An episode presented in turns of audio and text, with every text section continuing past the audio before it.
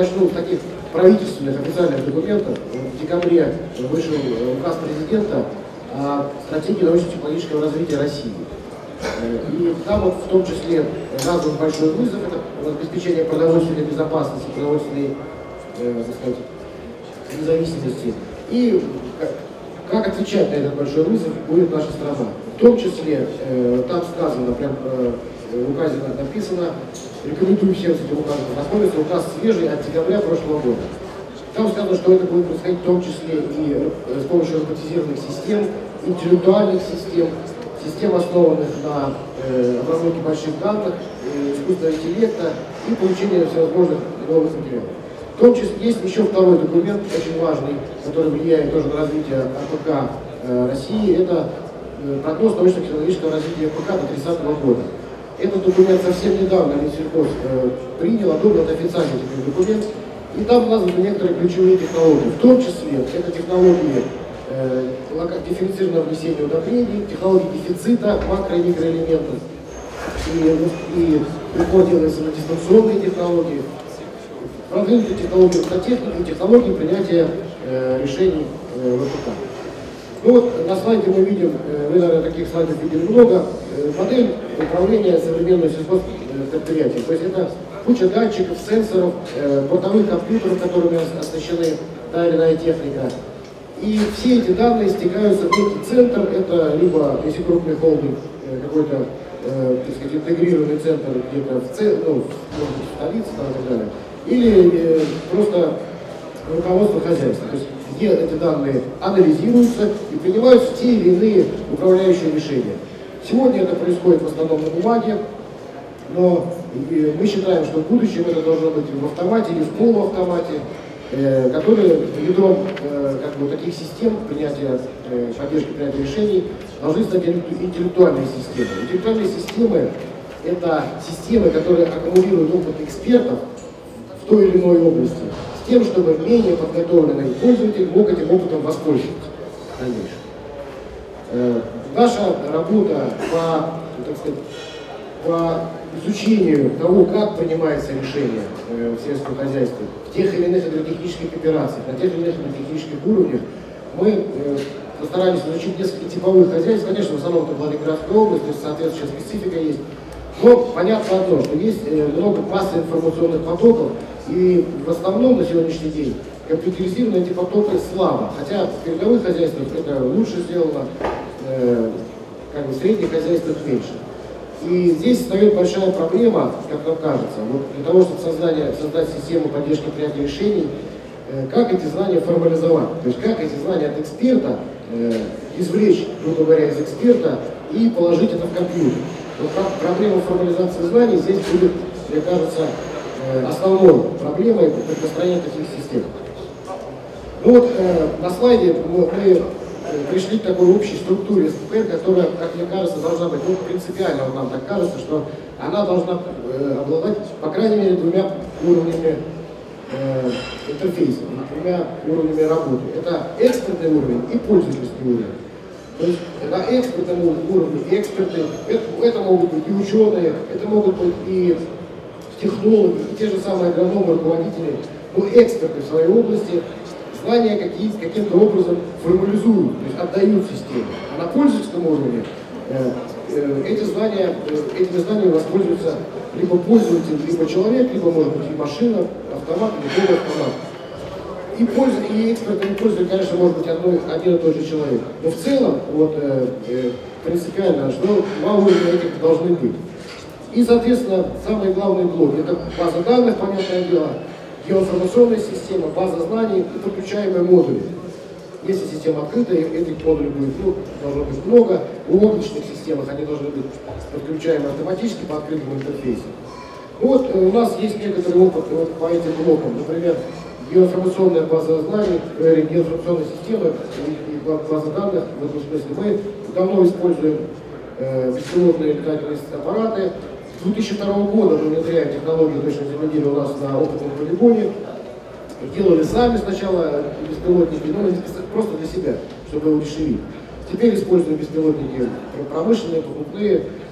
Проводим мониторинг, э, картируем урожайность, сравниваем результаты неких своих экспериментов. Таким образом накапливаем некую базу данных. Э, параллельно с этим мы еще закупили так называемые азотные сенсоры. Вот вы, наверное, они слышали, сенсоры, гринсикеры, там их масса существует. Они очень дорогие. Тот, тот же самый сенсор там около 40 тысяч евро стоит. Мы разработали технологию, э, которая, э, которая исключает, нам не нужны больше эти сенсоры, нужны только беспилотники и специальная методика по дешифрированию, э, собственно, снимков посевов. И мы с помощью вот этих вот снимков, с помощью разработанных алгоритмов создаем так называемые карты задания на дифференцированное внесение азотных удобрений. А если все, кто зерном занимается, знает, что азотные, азотные подкормки очень сильно влияют на качество. То есть если мы хотим получать высококачественную пшеницу, например, то мы должны их осуществлять. Там три, может быть, четыре подкормки в сезон.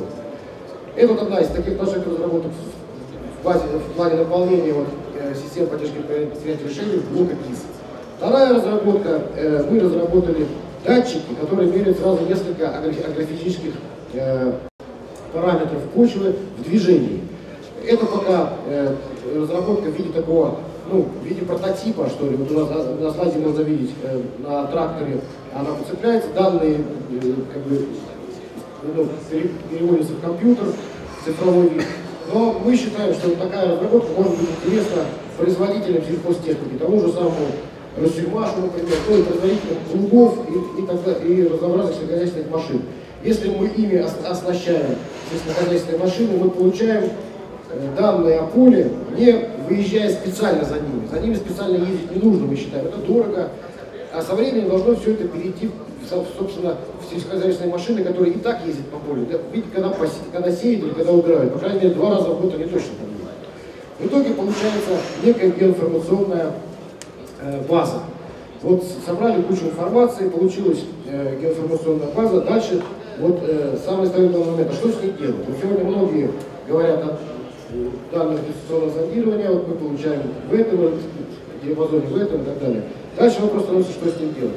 А что с ним сделать, на этот вопрос могут ответить только специалисты. И система поддержки принятия решений ну, как бы обязана вот эти знания от специалиста формализовать в компьютерный вид. И это вот самое главное направление будет в разработках, э, э, как бы, разработках подобных систем. Мы считаем, что эта проблема, ну, эта задача сложная. Недаром, что недаром вот на современном рынке, хотя много есть названий систем поддержки принятия решений, или там Decision Support System по-английски, если мы не видели еще пока полно, ну, таких полнофункциональных систем, поддержки принятия решений, где, где можно формализовать знания в некий, некий электронный вид. То есть там уже идет, это не просто э, формализация некого алгоритма, где точная цифра идет, там в основном уже агроном принимает решения э, неопределенных условий. То есть здесь применяются и нечеткие вычисления, и некие правила продукционные и так далее, фреймы и прочее, прочее. Вот на этом, мне кажется, э, стоит заострить внимание разработчикам систем поддержки принятия решений. И последнее, я бы хотел сказать, что вот э, существует, вот, выступал на пленарном заседании представитель РУСАКа. У них проблема в холдинге, когда они несколько решений, то есть программных решений, объединяют в одну, в единую систему. И создает сразу э, куча конфликтов и терминологии, конфликтов э, агро агро агрономических подходов, потому что разработчики программ могут быть из разных стран.